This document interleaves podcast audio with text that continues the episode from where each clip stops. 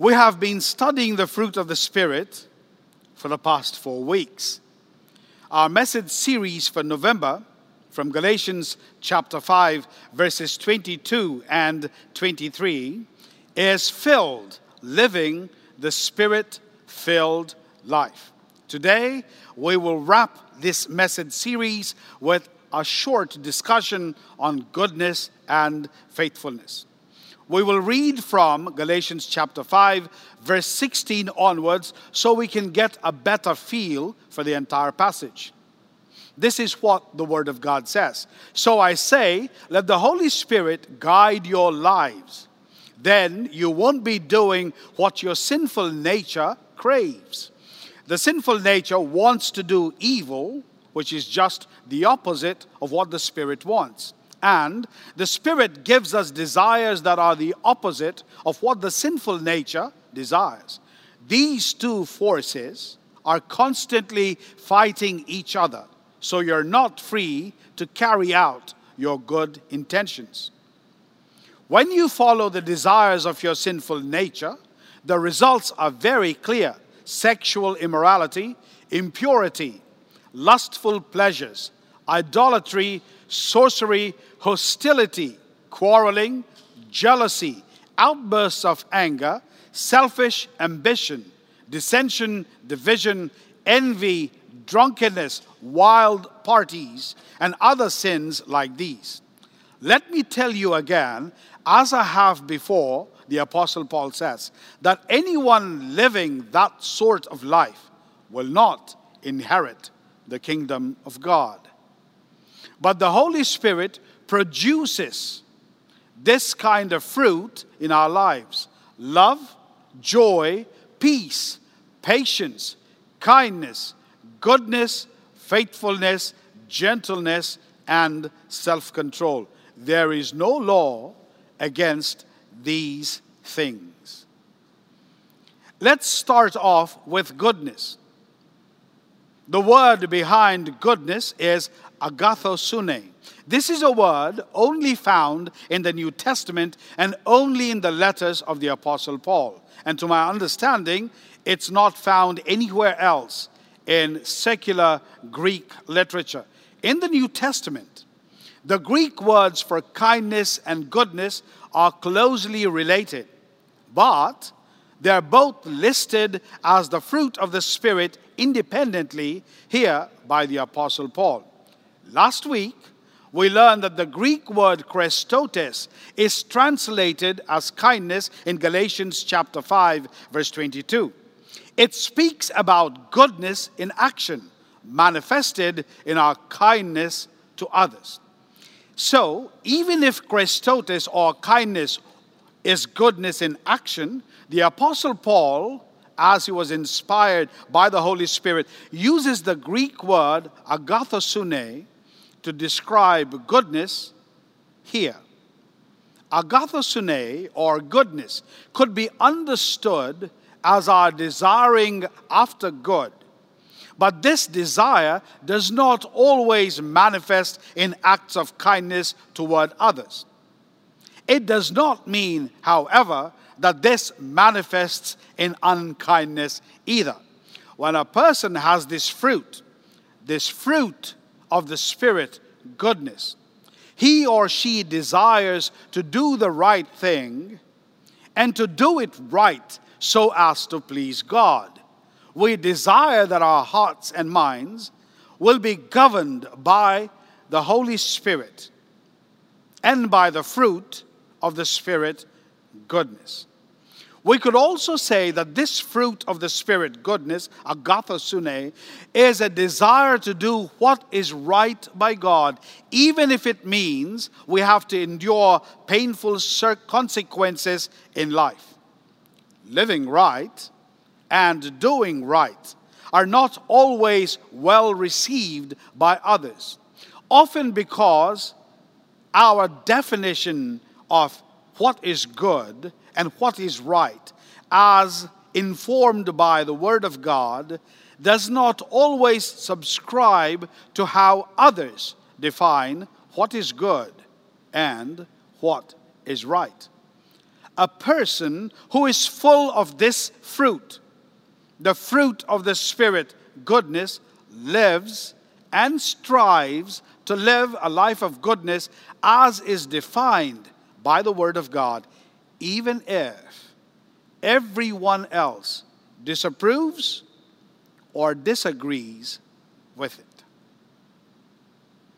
It is easy to be good when we are with others or when we know we're being watched or observed. The challenge lies in being good, in practicing goodness, fruit of the Spirit, goodness, when no one's watching or observing us. How good am I when no one is watching me? How good are you when no one is watching you? When we lead admirable lives in public and we live deplorable lives in private, we are hypocrites.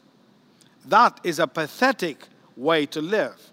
But it is also the easier way to live. It's the popular way to live. It's the most common way of living that we find around us. The trouble is, what is good according to the Word of God is not always good for everyone else. So we have to make a decision. We live to please everyone in this life and run the risk of forfeiting our eternal reward, or we live in the fruit of the Spirit, goodness, live to please God, and live in a manner that He would be delighted with our living, and therefore enter the kingdom accepting it as God's reward for our lives. What about faithfulness? This is where the text gets a little bit tricky. The Greek word translated as faithfulness here, pistis, is more often than not translated as faith, as in faith that is primarily directed to God. Obviously, the Apostle Paul is not speaking of a similar faith in fellow humans. Instead, I believe he is speaking of faithfulness as in trustworthiness or fidelity. This fruit of the Spirit, faithfulness, this spirit led faithfulness is a quality that proves us to be loyal, reliable, and dependable in life. God is our perfect example of faithfulness. He is faithful in establishing his covenant with humankind. He is faithful in sustaining that covenant, even if humankind, his covenant partners, have neglected the covenant and their obligation, obedience to it, either by reluctance or rebellion, failing to uphold their end of their covenant with God. God is also faithful in all his relationships. We see this all throughout the Old Testament. He's faithful in his relationship with Noah. He's faithful in his relationship with Abraham and with Isaac and with Jacob and with Joseph. He's faithful to Moses, leader of Israel. He is faithful to the nation he has chosen for himself as a treasured possession. He is faithful to them while they're in Egypt, remembering them. He is faithful to them as they're perched on the edge of the Red Sea and caught between the ocean and the army of Pharaoh. He is faithful to them in the wilderness faithful in providing them food, in protecting them from the other nations. He's faithful to his promise, bringing them over Jordan into the promised land as he had promised to Abraham, his son.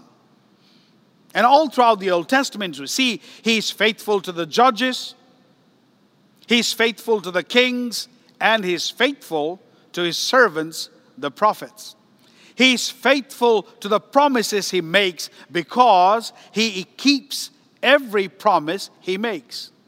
He is faithful to the people he calls.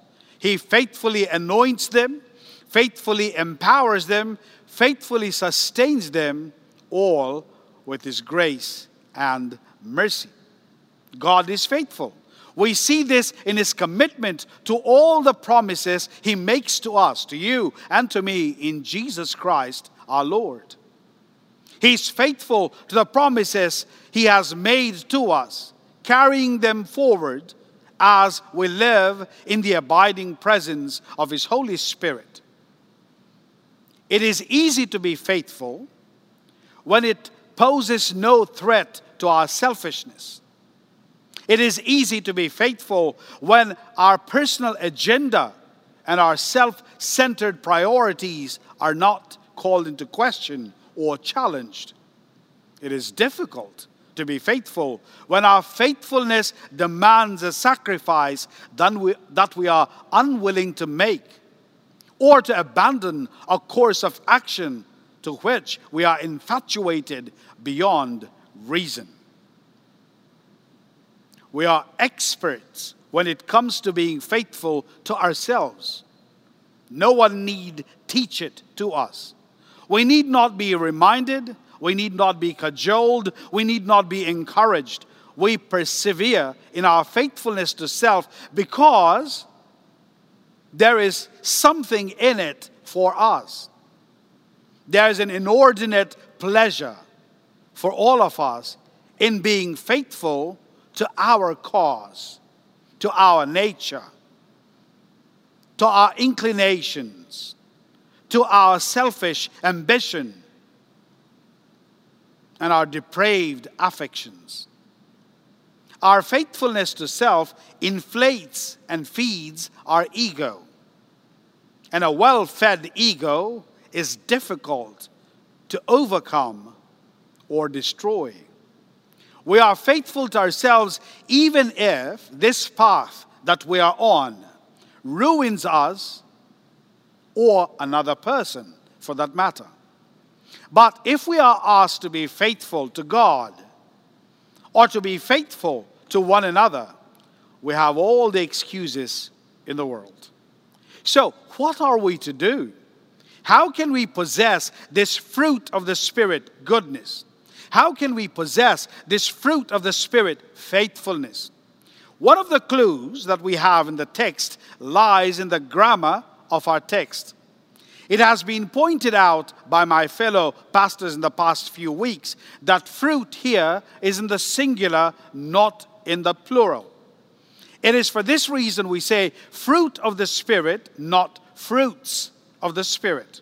To understand the Apostle Paul, to understand him better, we need to go back a few verses in the text. The importance of possessing all the fruit is established. We're not supposed to seek one thing, we're supposed to seek all the fruit of the Spirit. So in chapter 5, verse 16, we walk by the Spirit why? So that we may not carry the desire of the flesh or the desires of the flesh. So, we walk by the Spirit, not carrying the desires of the flesh, but belonging to Jesus Christ. How do we belong to Jesus Christ? By crucifying the flesh along with its passion and its desires. Crucifying the flesh along with its passion and desires. In Galatians chapter 2, verse 19, Paul says, I have been crucified with Christ. And he follows up that idea in chapter 6, verse 14, by saying, The world has been crucified to me, and I to the world as one scholar says, when we speak of the crucifixion of the flesh, we do not mean that it is totally destroyed, but that its power is decisively broken in us. The old self has been replaced with a new self. The old is gone, and God in Jesus Christ has made and is making all things new in the life of the believer. In chapter 5, verse 16, the Apostle Paul says, But I say, walk by the Spirit, and you will not gratify the desires of the flesh. In chapter 5, verse 40, 24, the Apostle Paul says, And those who belong to Christ Jesus have crucified the flesh with its passions and desires.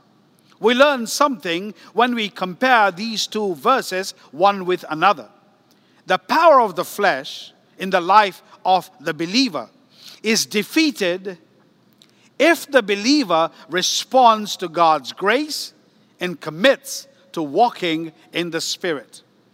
We are invited to walk in the Spirit. The Holy Spirit does not drag us around against our will. He can, but He will not. It is for this reason it is called walking in the Spirit, not dragged by the Spirit. The Greek verb has four moods indicative, imperative, subjunctive, and optative. Here we see the Apostle Paul using a combination of two moods the indicative mood, what God has done for us in Jesus Christ, his Son, and the imperative mood, what we now must do as we walk in the Spirit. This is a right representation of our walking in the Spirit. We receive the ministry of the Holy Spirit, but we also respond to the ministry of the Holy Spirit. We should avoid the extremes. We should not sit around and expect God to do everything. On the other hand, we should also avoid thinking it is all up to us now. The first leads to passive, stale, stagnant Christianity. The second leads to works based righteousness. Both are extremes. So, as we try to understand the fruit of the Spirit, to provide a structure for all the fruit of the Spirit, this is how one great scholar presents it love, joy, peace are fruit of the Spirit that relate to the Godward aspect of Christian living. Our love brings us joy, and together our love and joy produce peace. Patience, kindness, and goodness are fruit of the Spirit that relate to the social aspect of Christian living. Our patience with one another is one of the manifestations of our kindness and reflects our desire to do good in accordance to the world to the word of God and not according to the definition of the world. Faithfulness, gentleness or meekness, and self control or temperance in some versions are fruit of the Spirit that govern our personal lives. We are faithful in our relationships with God and with one another. We relinquish joyfully our rights and live in humility, not out of fear, but in love, and pursue meekness, just as Jesus too was meek.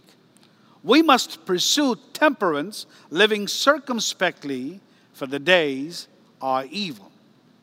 So you have these fruit of the Spirit, some in our relationship with God, some in our relationship with one another, and some as they relate to ourselves.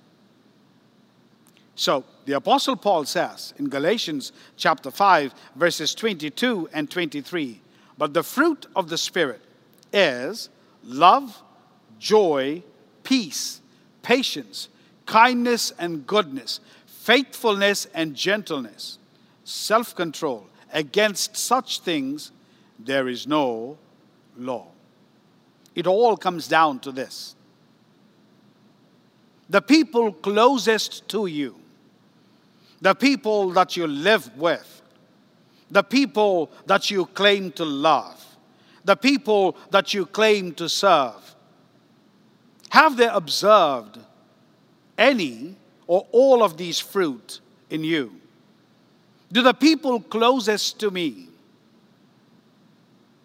find these fruit in me? Do they get to enjoy this fruit of the Spirit? See, if I'm a spirit led person, if you are a spirit led person, if you walk in the Spirit and I walk in the Spirit, then it goes to show that everyone around us, everyone that is invested in our lives and into whom we are invested as well, they must be able to enjoy these fruit in our lives. How sad if we can list all the fruit but bear none. It would be like a tree that looks healthy but bears no fruit. It's just an ornament, a mute witness in the garden that takes up space and eats up nourishment but bears nothing. God is not calling us to unfruitful lives.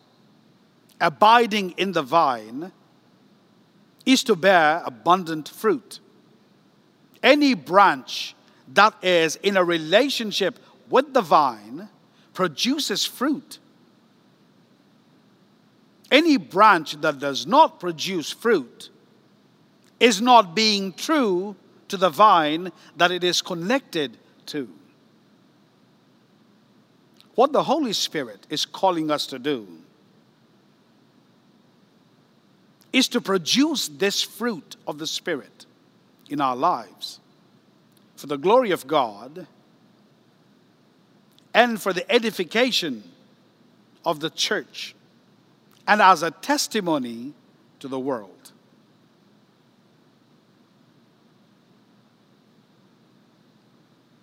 Is my life fruitful? Fruit of the Spirit fruitful? Is your life fruitful? Fruit of the Spirit fruitful? If I cannot quickly and convincingly answer the question, and if you cannot quickly and convincingly answer that question for yourself, you and I have plenty of work to do. But this is not going to be a lonesome walk, but we walk in fellowship with the Holy Spirit. And as we submit to the leading of God's Spirit, as we give ourselves to confession and to deep repentance, grieving about sin in our lives, hiding nothing, exposing as the Lord gives us grace all the broken parts, bits and pieces of our life, and cry out to God, Lord, this is my reality.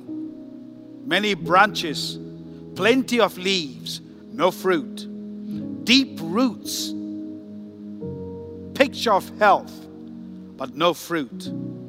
Would you, Holy Spirit, empower me to produce fruit that glorifies God? And edifies my brothers and my sisters in the body and in the community around me.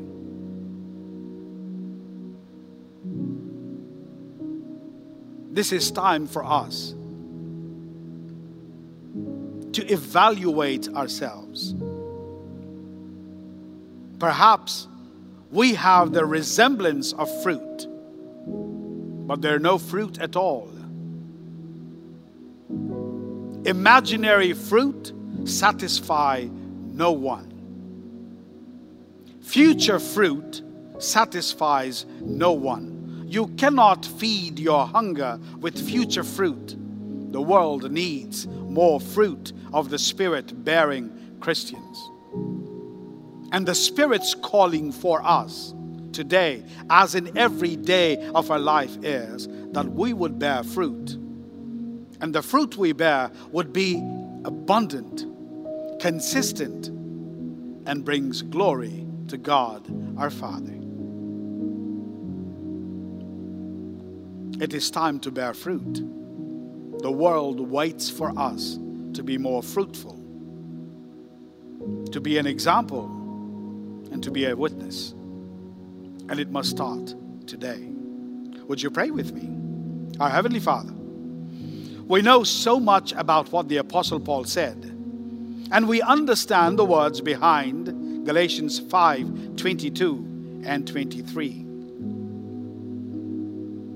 But how much of this fruit is found in us? Maybe we have one, but that's not God's desire. He desires for us to possess and to flourish in a life that is full of the fruit of the Spirit. Holy Spirit, this is something we cannot accomplish on our own. So we cry out to you Spirit of the living God, fall afresh on us. Lead us into fruitfulness, the glory of God our Father. And so that our lives might be both a blessing and bear testimony to the presence of God and to the goodness of God and to the power of His Holy Spirit each day of our lives. We give you praise, Father and we receive the gift of the Holy Spirit so that in His presence, with His leading, our life might bear fruit and bear it abundantly. This we pray in Jesus' name. Amen